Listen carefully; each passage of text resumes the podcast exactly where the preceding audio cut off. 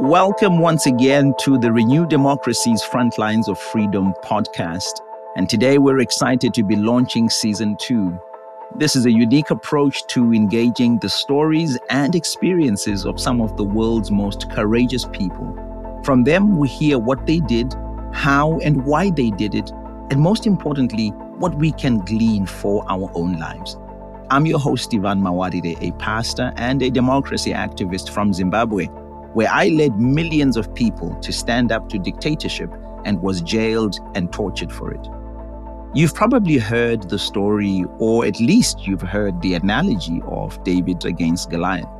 Well, part of the dialogue that precedes the moment where David steps up to Goliath is one where David has to defend himself from his own brothers who thought he was wasting time by challenging Goliath. His response to them is what makes me liken our guest today with him. He says to them, Is there no cause? Standing Rivers is a citizen action movement that was started by four young friends in the nation of Bolivia. Torn by the environmental degradation of the beautiful Amazon forest by their own government, they came together to figure out what to do about it. It's a journey they had never been on but one that they gave themselves to completely. Jhanisse Vaca Daza is the young lady that took the lead.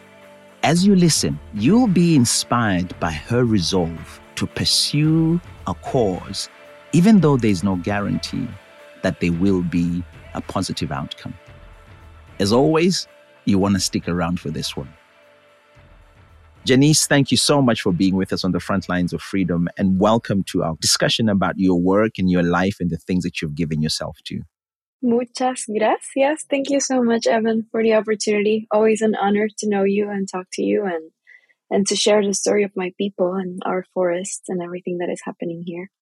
Jhanisse, you and your friends at some point began to think about how you defend the environmental degradation that has been happening to what is probably one of the world's most valuable gems, the Amazon forest. And things were happening there that you were not happy about. Do you want to tell us about, first of all, what was happening to the Amazon and how did you and your friends decide that that was of concern to you? Yes, a lot of people don't know this because they associate the Amazon with Brazil but actually a big part of Bolivia's territory is part of the Amazon basin. And many of our forests, one of them the Chiquitano forests, are part of this ecosystem and have been a part of it for thousands of years. And it has been degraded and attacked by the Bolivian government, both during the current party and other parties in the last few years, in a way that was not being noticed as much by youth in my country at the beginning, but it became inevitable to look at this reality. And us as activists, we were really young activists at the time. We still are, by the way, but we noticed because it got to a point where the fire crisis in 2019 specifically affected huge amounts of lands. We're talking of 6 million hectares that were lost that year. Mm. And this was not an accident. This is something that is very important to understand when you talk about the Amazon burning in Bolivia. Specifically, the Chiquitano forest is not an area that will catch fire like other parts of the country. Some forests are prone to this. This is not the case. It has to be done by human action. And there is an actual economical gain to this mm. in Bolivia because of the many industries of farming that benefit from clearing land so that they can use it for pasture for cattle. But in our case, we got really involved with it because our movement, Standing Rivers, was really young at the time. We were not acting, not even for a year. We were doing nonviolent protests to catch attention about things related to democracy and the environment and human rights.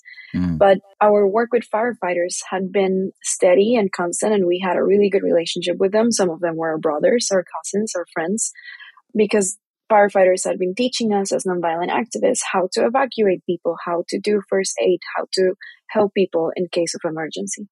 This is really interesting. And I want to go back to the very beginnings of it you and your friends, I think they were four of you that started together. What were you focusing on at the time? What triggered this sense of we need to do something to fight for the environment here in Bolivia? all of us had our own personal stories and reasons why we became activists. And all four of us were doing activism individually in different areas. One of them in freedom of speech and journalism kind of work. Another of them had been doing this in terms of urban areas and protecting environmental areas within the city of Santa Cruz, which is where they are from. Another one came from a family that had always been in politics and had a long history of working for indigenous rights and mass movements in Bolivia. And in my case, I had been trying to focus on human rights and I was starting to explore environmental issues as well because of what had been happening in Bolivia with the degradation of the environment, which was very clear, the persecution of indigenous leaders and indigenous groups that were trying to defend protected areas that were constantly opened up for exploitation by the government. This was paired with the fact that our democracy was in decline. Mm. Obviously, the, it was in decline if all of these human rights violations were occurring, but it got to a point where the government was bending the decision of the Bolivian people that was expressed through a referendum that we wanted to maintain term limits on presidencies. And despite this, the current president, which at the time was Evo Morales, was planning to run for the fourth time to be reelected.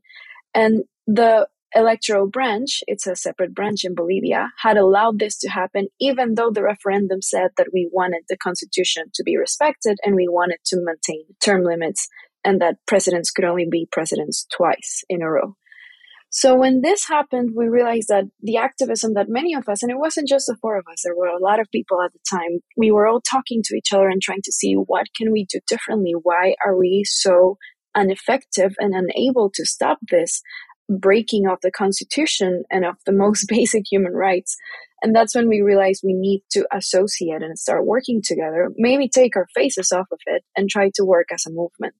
So the four of us followed this path. There were many activists at the time that did other things and they created wonderful things that have been beneficial for the Bolivian public. But we decided to go through a different type of work that focused more on nonviolent theory, that looked at what had been successful in our own country and by indigenous groups mm-hmm. that had already changed a lot of our history and shaped the future of Bolivia and also how can we do this in a way that more bolivians can participate that it's not the activist that is kind of the hero out there defending very important concepts but how can we make this an action that all citizens can be a part of? You speak of nonviolent action and i know this because i have known of your work for some years now. Why was that something that you chose to focus on in terms of preparing to launch the movement, you chose nonviolent action. And, you know, sometimes people don't understand, you know, why you would choose that kind of a strategy when you are up against a regime that is evidently violent and has been violent before. What was the attraction to that? You know, I love this question. I really love this question because I've gotten it so many times and I love being able to explain the reason. And it also falls in a bit of a cliche because as a Latino woman, I've been told many times that because, you know, there's a lot of misogyny in our culture, specifically in Bolivia. I can say that with confidence. So I've even been told you ask for nonviolence because you're a woman and you're unwed and you have no children. So you don't understand the need of violence. I've heard that many times, even though it doesn't really make sense. It's hard to connect point A to point B if you think about it. But beyond who's asking for nonviolence and the fact that in this case it was the four of us and we were young. I think if you look at the culture of Bolivian our political history, it's been very violent. And I think the life of all four of us have been shaped by political violence in one way or another. We have all seen this. My, in my case, my grandfather was also an activist and he was murdered before I was even born. In the mm. case of other member, their parents had been followed and threatened by the government. I mean, all of us had something that had to do with this. So we wanted to participate in an option that showed the youth of Bolivia, that was the goal at the time, but now we want to show this to everyone, not just Bolivians, that you can participate in politics without necessarily having to use violence. And in fact, once we chose this path and we started learning about it, we realized that it is indeed the most effective way. There are studies by Erika Chenoweth and Maria Stephan, two American scholars, that show that the effectiveness of nonviolence is almost twice as high than violence when you try to use it for revolutions. I could give many academic reasons, but in, it comes to the end that it is very strategic. Besides the moral point, which has become the main point for us, You cannot fight a monster in the area where the monster fights the best. You have to take it out of its comfort zone and try to meet it with attacks that are nonviolent and that are out of what they are ordinarily prepared for. Because in states like Bolivia and many other countries that are not democracies, and even in democracy sometimes, the state has a monopoly of violence. They have the means, they have the weapons, they have the trainings, they have the people, they have the resources. We don't. It's suicidal to try to fight them through that way. Right. In our case as well, it was a very necessary message we felt at the time, and it still is, because the constant conflict in Bolivia, not only between the right wing and the left wing, dividing it in two pieces is too Western. I think you have to understand the culture in Bolivia and the many ethnic groups that compose my country. There was a radicalization and a lack of capacity of dialogue, which was becoming incredibly dangerous. And it did blow up in the end. But we wanted to kind of create a pattern of behavior that showed that we didn't need to end up in violence. It wasn't a given. And obviously, we wanted if you boil all of this down to one sentence, we wanted to prevent more deaths. We were tired mm, of mm. coffins. And sadly, this is something that did happen and it is part of our story.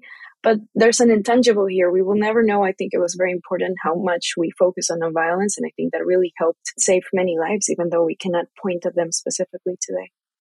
You just made a statement there that really gripped me. We were tired of coffins. And that just really brings a reality to the work that you're involved in and the fact that it's not a joke when you stand up against authoritarian regimes such as the one led by Evo Morales and many others around the world. But you and your friends look at this, and your strategy is you spend a year, one year, studying nonviolent action walk us through some of the nonviolent actions that you then did after that, after you spent a year with the four of you and training other people, I guess. And you were a small group, you know.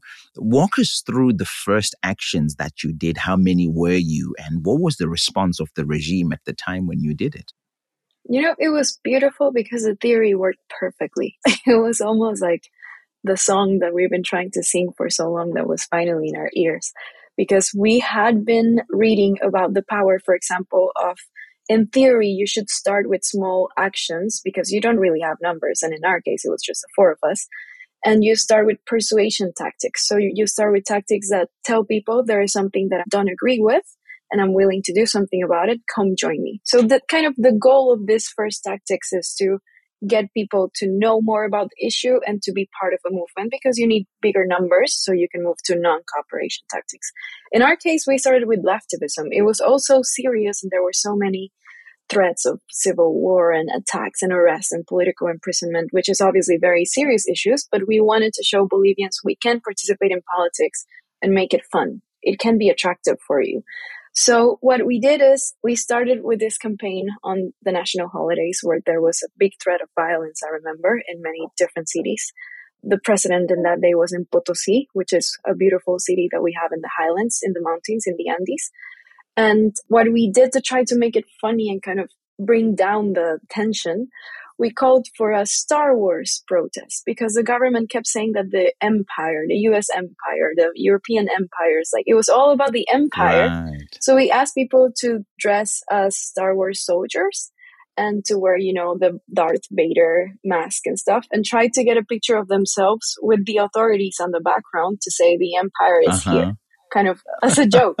and we there were so many people that went out to the streets wearing the Star Wars masks and playing the Star Wars song in the background. We had such a big response. It was only four people. Oh my god. And one Facebook page making for this call and you know doing the tweets and everything and so many people joined in different parts of the country it was so funny it was so liked and it kind of brought a, an easier aspect to it and then mm. we also did another mm. tactic which was you know, there's this movie in English, it's called Despicable Me with the minions that I love. In Spanish, the translation for the name of the movie was My Favorite Villain. So we did this campaign around uh, what is Halloween in the Western world. For us, it's Todos Santos, but people still dress up sometimes. And we said, dress up as your favorite villain. And then we made masks with the faces of authorities. And we went to these costume parties and we asked people to take pictures with the mask and upload them and kind of send them to the Rios de Pie page so that we would repost them. But in the process, we recruited so many people. So it was all of this very easygoing things, funny things. And, you know, laughter is a great remedy for fear. And we wanted people mm. not to be afraid of authorities anymore. We wanted them mm. to realize that these are people that work for you. They should be afraid of you. Mm. They are your employees. They are supposed to serve us. So it was kind of bringing this back. And the beauty of laughtivism is that if you do these things and there's no response, in our case, there was no response, except from one municipal authority that came into our Facebook pages and started saying mean things to us. That was a gain. If they don't respond, mm-hmm. you show people, you can mock these people and it's fine. And if they do respond, mm. like the one that did, it shows you they're not as unbreakable as you think they are. And also, right. they should be working right now, not looking at a memes page and being angry. You know, they should have more you know, you know. Dehumanize them. I love your approach to this laughtivism. You know, I don't think many people have heard that term laughtivism, where you use humor as a tool for mobilizing people to become aware of the issues that need attention and drawing, I suppose, the concerned officials into some sort of conversation or some sort of ridiculous action concerning that. And it sounds to me like you guys had the most amazing success, you know, doing this. So Standing Rivers begins to grow. Rios de Pie it starts to get noticed. There is traction, there is interest. Walk us through how you begin to manage the growth and the kind of actions you begin to do beyond the humor and the laughter that you were you were doing. It was really interesting and I remember that part of Standing River's life with a lot of love and tenderness because it was easier. It was tough though in the sense that although we were gaining some traction, there was a lot of still disbelief in nonviolence and we were attacked. You know, in Bolivia, if you don't come from a political elite, it's hard to do political action. You're not accepted and you're not paid attention to. And we were the crazy outsider kiddos with memes and Star Wars masks. People were just like, who the hell are these kids? Like, they didn't take us seriously. But then at the same time, we could feel the tension growing as the elections were coming up, which were in 2019. And at this point, when we were recruiting people and we were trying to talk to them about nonviolence and we were doing these nonviolence workshops around the country and meeting new people, the first elements of violence started happening to us. And I remember this one occasion where they tried to blame this on us, but thankfully, because we had studied nonviolence enough, we had recorded everything. There was a case of infiltrators burning down an electoral building in Santa Cruz and trying to blame it on the youth that had been marching in protest in defense of the referendum that said that we wanted term limits on presidency on their times in office. So that was the first time we had to evacuate people and we had just begun working with firefighters. So thankfully we knew how to do this. That was the first time that we had to give first aid, the first time that we had to do a human chain to contain people from fighting each other and separating them. I even shake a little when I remember that day. And that was such an, in comparison to other things we lived later, that was such an easy day. But the first time someone throws a homemade bomb at you is something you don't really forget. Tell us a little bit more about that. Someone threw a homemade petrol bomb. Yeah, because what happened is that the universities, for the first time, were marching and telling the government and everyone that the university students were not in favor of the disrespect to the constitution so that a president could be reelected indefinitely, which is something that the electoral branch was supposed to decide in those days. Right. Right. So they were mm-hmm. marching mm-hmm. to make sure the electoral branch knew where the youth stood. And what happened is that this group of people, and it was later proved even in the press that they were people that were hired to create violence by specific authorities that were aligned with the government so that later on this attack on, an, on the electoral branch building could be blamed on the protesters. I don't know if I explained that properly, but these people that were hired to create violence so that the government had a reason to incarcerate protesters they kind of infiltrated the protest and they went to this building. They tried to deviate the protest so that it would go to this building and they started throwing bombs at it and setting it on fire. We at the time did not have enough numbers to lead any protests, but we did have enough numbers to kind of support peaceful protests and try to bring first aid support and try to see that there were no infiltrators because this is something that the government often did with peaceful protests, create violence so they can persecute people. And we realized that this was about to happen. So we tried to get to the place because at the time in Bolivia, it was easy to notice infiltrators. They always had backpacks they always had their face covered. And at the time, there was no COVID, so there was no reason to cover your face. There were always mm-hmm. really young, tall men that would bring all the things to set things on fire and homemade bombs in their backpacks. They would try to push mm. people to start to create violence and then leave. So, because we had been doing this for a while, we knew how to spot them. And once we spotted them, we ran after them to see what they were going to see, filming everything. This is very important so that we can prove who was the person starting the violence because they will often try to be blamed on innocent people. And when they got to the building, they started throwing the bombs. And, you know, there was a group of people doing hunger strike outside this building, also demanding that the electoral branch does not allow the president to run again and that they respect mm-hmm. the constitution. So there were about 20 people on a hunger strike. They had been in a hunger strike, I think, for over a week, so they were not in their best physical shape. Some of them were indigenous leaders, and these violent people come and they start throwing homemade grenades at these people and at the building.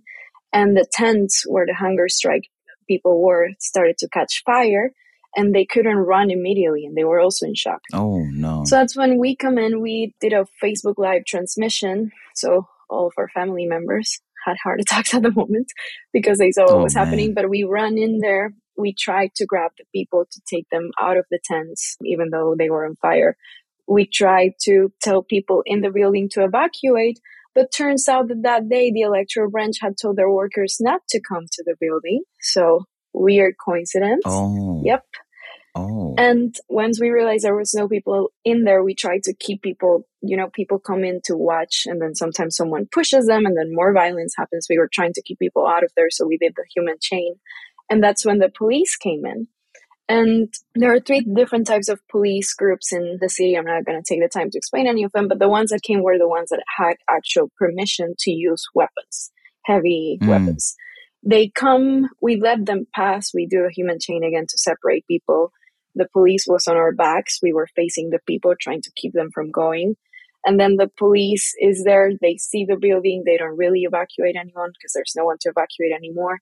But then people were angry and they start throwing things to the policemen. And we were there in the human chain. First time we do oh the human chain goodness. in our entire group history. And we were just thinking if the policemen get really angry, they're going to start shooting. And we're here, first line with our backs. And you're the them. ones. Yeah. Oh. And thankfully didn't get to that. But I remember because at that point, we had to think where do we evacuate our people if they start shooting? And there mm-hmm. was no way for us to leave because we were caught in the middle.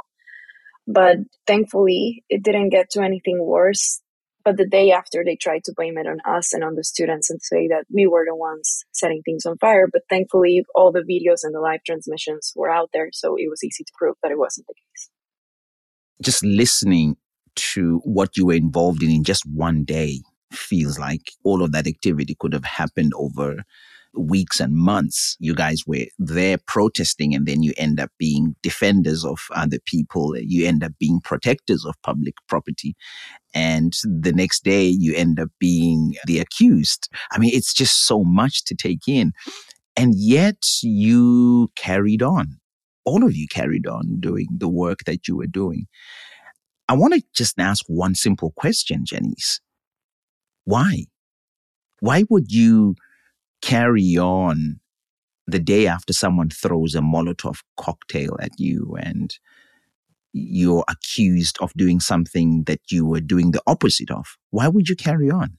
You know, I think it boils down to what we said at the beginning. We were tired of coffins. I'm pretty sure if we hadn't done what we did that day, someone could have died. I think that was actually the plan. And we know now, and we knew then, that we are not necessary the political things in Bolivia and just Bolivia's life is going to carry on regardless of whether we act or not. But what will happen if we don't try to stop the bad things from happening? At the end of the day, we knew we could feel the tension going up. That day, was the first time I experienced violence in that sense. I had been hit before, but I had never seen a homemade bomb. But that was so small compared to everything that came afterwards. So small, like almost insignificant. I'm pretty sure most people don't even remember that that day happened. But we knew you could just feel it. And again, this confirmed everything that we were thinking about. How did the electoral branch decided that that building would not have any workers that specific day? Mm. How did they know exactly what time they were coming? Like this self, like autoatentados, this kind of self harming to prove points is something that they often did. And we knew it was going to happen. And again, we even wanted to save the people working in there that probably didn't even like us. And we knew the more deaths they were, the more people get angry, the more things get radicalized, the more clashes, the more violence. And it doesn't necessarily have to be this way. That is the thing. Like it gets to a point where people think and the government makes them believe that that is the only way politics is conducted. And that is also why a lot of young leaders decide not to step into politics and do something else. And we miss out on so many beautiful people that could do so many beautiful things for our country. So if we don't show that there are other ways to do things, it actually takes a small amount of crazy people to change the way things are going. Why not try? so after that, if anything, I think with that and the fires and the commitment just got stronger. It has the complete mm, opposite mm. effect than they think it does. You know, something that you said there, a small group of crazy people is what it takes. And I'm proud to be a part of a group of crazy mm-hmm. people that has sought to kind of bring change. And just watching you and hearing you talk about the things you've done, there's both a sense of sometimes feeling like it doesn't seem to be going anywhere, but also at the same time, a sense of, I'm so glad that there are people that don't care whether it looks like it makes sense or not. They're just there to do it. And I want us to just go back to talk about the fires one more time because there was one more coffin that you had to see. As you began to focus on defending the forests that were being burnt down and the reason for the burning down, I mean, you told me that the government had some contracts for creating new spaces to rear beef to meet contracts in China or beef supply in China. So they were allowing forests to be burnt. But you started to get trained by firefighters. What was that training all about? And how did you figure out that alliance? Because that's unusual, yet so genius in this fight that you had. It was a beautiful coincidence. And you know, it came from looking at movements like yours, at nonviolent leaders across history, like yourself. We were trying to figure out how did they do it? How did it become so successful? And we realized that something that people don't talk about enough during the social media age that we're living on is that activism is a lot about physical work. And we knew that groups like Dr. King's civil rights movement often trained in churches and in other spaces on how to physically react to attacks. So we wanted to do that, and few of us had street experience in that sense of being beaten on the street. And we started thinking, who can we talk to that can train us on this? There were no other nonviolence movements in the country at the time that could do such training. And that's how we thought firefighters. And then one of our movement members was an actual firefighter himself and friends with other firefighters. So it was kind of, I think it was God that prepared us for what was coming. Mm. And that alliance happened way before the fires, way before Standing Rivers was even public. And that's how we started realizing, wow, there are many things that they do that can be of use to us on how to contain people, human chains, all of these things that we wouldn't have mm-hmm. learned otherwise. And actually, family members of Standing Rivers members, and not just Standing Rivers, but just the group of activists that we were all there working together at the time, were also firefighters. So this is how we started meeting with them. And then, you know, when you spend so much time with people, you become really good friends. They become like your brothers and sisters in a way. So it was beautiful. And we always went back to them even after that day that I just mm. mentioned. Mm. We were asking, like, did we did it well? Like, would you have evacuated some other people first? Like, how did we do? It was a really beautiful relation. And then when the fires began, it's been three years and I still get shaky. When the fires began, they went to the fires first, as they often do, because Bolivian firefighters are often volunteers that do this on their quote unquote free time. And then once they were there, they started calling us and telling us of how bad it actually was. And I remember having these calls and looking at these pictures and hearing from them before I went there of how their shoes were melting on the floor, how the clothes that they had were not enough. The equipment that you have as an urban firefighter is not the same as the one you use when you're battling forest fires. And the intensity mm. of these fires was just beyond belief. It's 6 million hectares that were lost that year. It was going up so fast, and there My were gosh. so many different points that were setting up on fire. So when they started telling us about this, we complete before and after for Standing Rivers. We dropped everything we were doing at the time we were preparing for the election. So we were going to do election monitoring and, you know, trying to see that there was no fraud. We were preparing for that. Mm-hmm. All of our focus was on that, but it got so bad and the fires were so big and there were so many people affected that we decided to stop everything else and focus on this because our alliance went to our brothers and sisters. So, because we had small groups of standing rivers in other parts of the country, we decided to turn these groups from groups that were doing small nonviolent activism protests into groups that were asking their neighbors and people in their city if they had any donations that they wanted to send to the firefighters. And we created an alliance with a national airline that will help us bring these donations to Santa Cruz. And then we ourselves would pick it up and give it to the firefighters in their hands as more people organized to bring help, more donations were being confiscated by the military on the road. And in other cases, the municipalities or other authorities were keeping the donations to themselves and using it for other things. So people figured that the safest way to send support was through these kids who were every day showing also on live transmissions on Instagram and Facebook that we were delivering the donations to the hands of the firefighters. And that's when everything blew up and it got really big. Eventually, myself and other members of Standing Rivers, the movement was bigger at the time, we decided to drop our works because we work normal work jobs. But then we decided to take time off of work and go support the firefighters because you could hear the desperation in these people's voices. And these are the people that train you to be calm in a crisis moment. So when you hear them not be well, you know things are really out of control so we decided to go and that's when personally my life changed completely um, i don't think i'll ever forget all the things that i saw there because as many people in this part of bolivia i grew up in those forests in the chiquitano forest and i think when you're a kid and you grow somewhere you develop a relationship and a love for you, the place where you learn to walk to read all of these things and if you remember the place where you were born the place where you create these core memories and in our case, it's this big amount of green land, one of the best preserved forests in the world. And then you go back and all you see is black, like no green. It's everything is black until where your eye can see. That's something that is really impactful for many of us Bolivians. And I remember one of the members of Standing Rivers, Fede, he kept telling me like, I can't get black out of my head and my eyes. Like the color is just like burning my skull. We need to yeah. do something. This is mm not okay.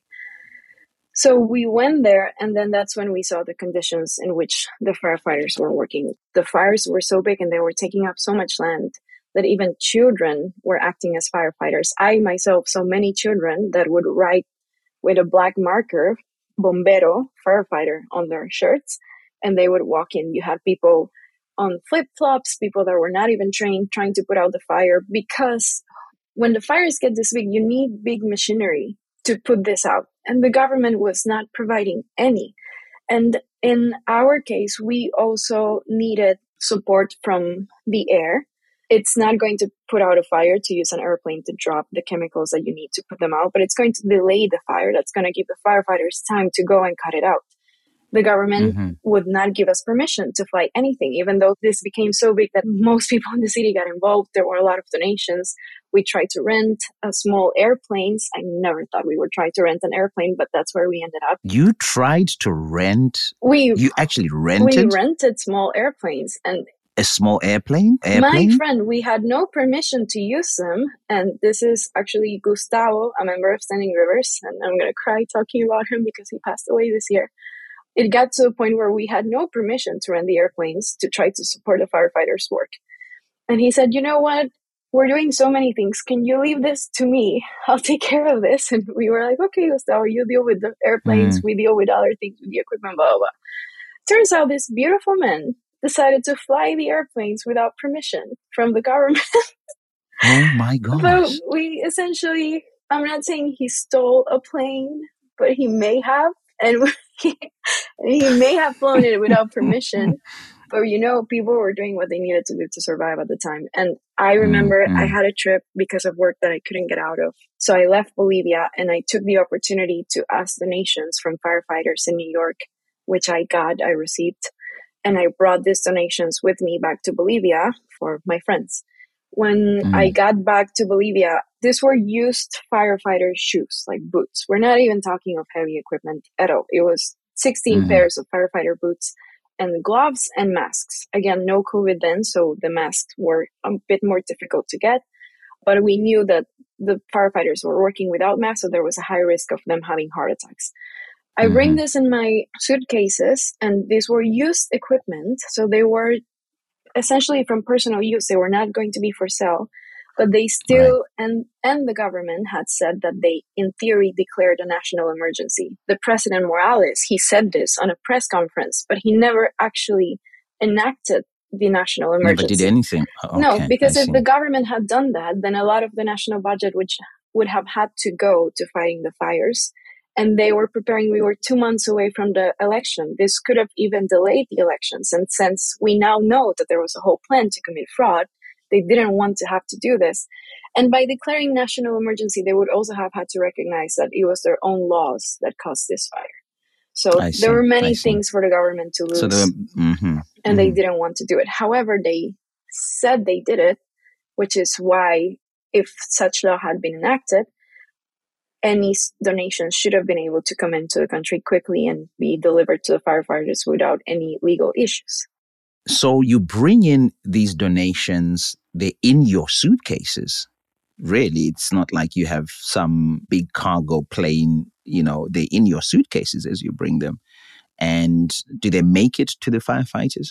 They did, but it took a lot because they stopped me at the airport. By that moment, I was already being very, since I speak English, I was trying to tweet and like be vocal about this. I was asking for donations. So they knew that this was happening. They stopped me at the airport. They let all the other passengers out. They take away my suitcases. They take away my bags, the ones I had physically on me. They take away my passport and they start interrogating me. And then they take me to another section of the airport. They kept me there for a couple hours. They tried to intimidate me. They said that I was breaking the law. Why was I breaking the law knowingly?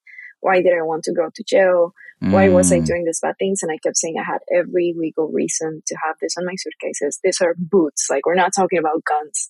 These are boots and masks and 95 masks.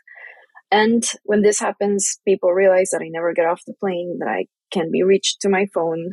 Firefighters start coming to the airport. They show all the necessary paperwork to prove that they had requested me to bring the donations for them, that these were personal use, that they were not going to be sold. Eventually, they let me out without my passport. I tell them that it's not legal to retain my passport. They eventually give it back to me. It was a lot of pressure back and forth. And then they kept the suitcases until there was enough noise around this event that they give it to me, I think, two days later. And immediately from the airport, we bring them to the firefighters in the Chiquitano area. But this is when things start to get rough because this is also when the news of the Amazon burning start picking up on social media and on the news. I give an interview to the BBC September 29th of 2019. I remember every date. And that's when things really start to change. That's when I started getting death threats. There were armed men outside my father's house that would try to threaten him every time he came out. They wanted to get the names of the people in Standing Rivers. There are campaigns of disinformation against the movement and against myself. I have to start hiding and changing houses because of all these threats. And then there were people trying to follow me, but thankfully they never really got to find me, but they right. found my mm-hmm. parents. Really interesting because I also listened to your podcast with Leopoldo Lopez. The men that were mm-hmm. threatening my family had Venezuelan accents. According to what my father told me, he's pretty sure they were from Venezuela. We tried to go to the police to declare this and have this on record. They never wanted to take anything. They said no one was shot, so there's no reason. Even though we even had the video from the cameras from the neighbor's house and you could see the cars outside my house. So all of this threats and kind of, you know, the things that they do began around the time of the fires. But thankfully, because later on I realized, wow, that could have been really scary for me to experience, even though I did experience it, the stress and everything that was going on in the fire areas where you don't even have internet, like you don't even have phone signal. There was right, all these right. threats coming. I had no idea because my phone had no signal. What was happening there was so much more serious than whatever was trying to be done to me that in comparison, it was insignificant. Like I was not in danger or in pain. The firefighters were. And that's where my focus was. I wonder in your mind as you are thinking about everything that you've done and all the things that you've gotten involved in, whether there's a point that you're thinking to yourself, is there going to be a breakthrough in this? Is there hope? Does any of this mean anything? Or am I just now swallowed up in a series of events that probably won't mean much? Haven't we all had that point in this struggle? In my case, I remember one very specific moment when one of the four or five times I've had to hide for a long period of time, not just for a couple hours or a day, but there's been moments where my security was so at risk that I had to spend days and weeks just hiding, changing houses from different locations. Mm. The first time mm. being during the fires. And I remember this one time when things were really dangerous because I remember being hiding and that same day there had been uh not so serious but an attack on my family house in a different city they went and threw rocks at it and they threw threats papers that had my name written on it and saying that I was going to die because the government, because Evo cumple, like the slogan for the Morales presidency was that he delivered what he promised. That's what Evo cumple means. So he was like, you're going to die because Evo cumple. And all of these things because you know that between everything many of the things that have been said what the, the people involved in the protests against the government were all going to pay for it. And well the government said with prison the threats especially if you're a woman the threats of being raped and assassins are very different than the ones you get as a male i think.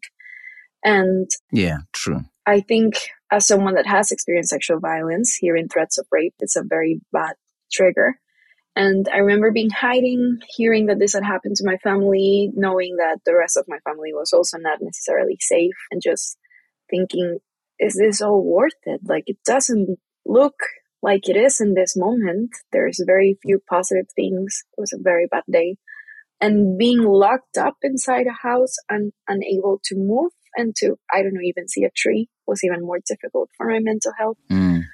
But you know, it gets to a point where you realize, again, things are going to happen with or without us.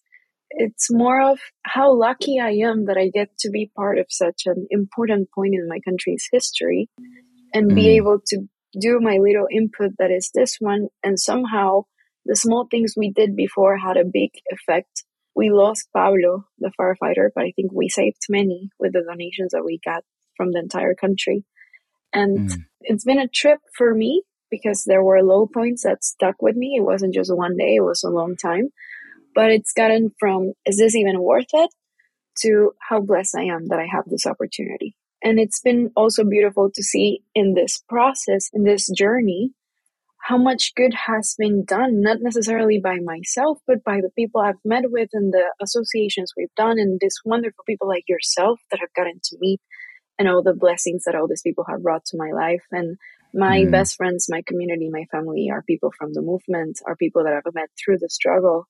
And I cannot imagine my life without any of them or without any of the experiences we've had. So it is worth it because the blessings that come in from this work are so much bigger than the losses. And mm. having that perspective, I think, is really, really important. I wouldn't be the same person without those crisis moments and they've taught me so much and they've taught me mm. that in the end your freedom cannot be kept in chains like the human spirit is so beautiful and it's in all mm. of us that these things just make us stronger I can't think of a better way to end our conversation than those powerful, powerful words that you've spoken. And there's a lot of people listening that live in different parts of the world. Some people live where it is extremely oppressive. Some people live where it is less oppressive, where they are much freer than you and I would be where we come from.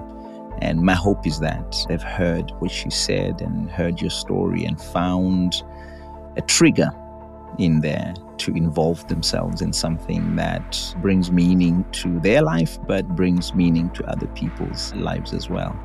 Jhanisse, thank you so much. And we pray for the success of all the activists in Bolivia. Thank you so much for being with us here on the front lines of freedom. Thank you for the opportunity.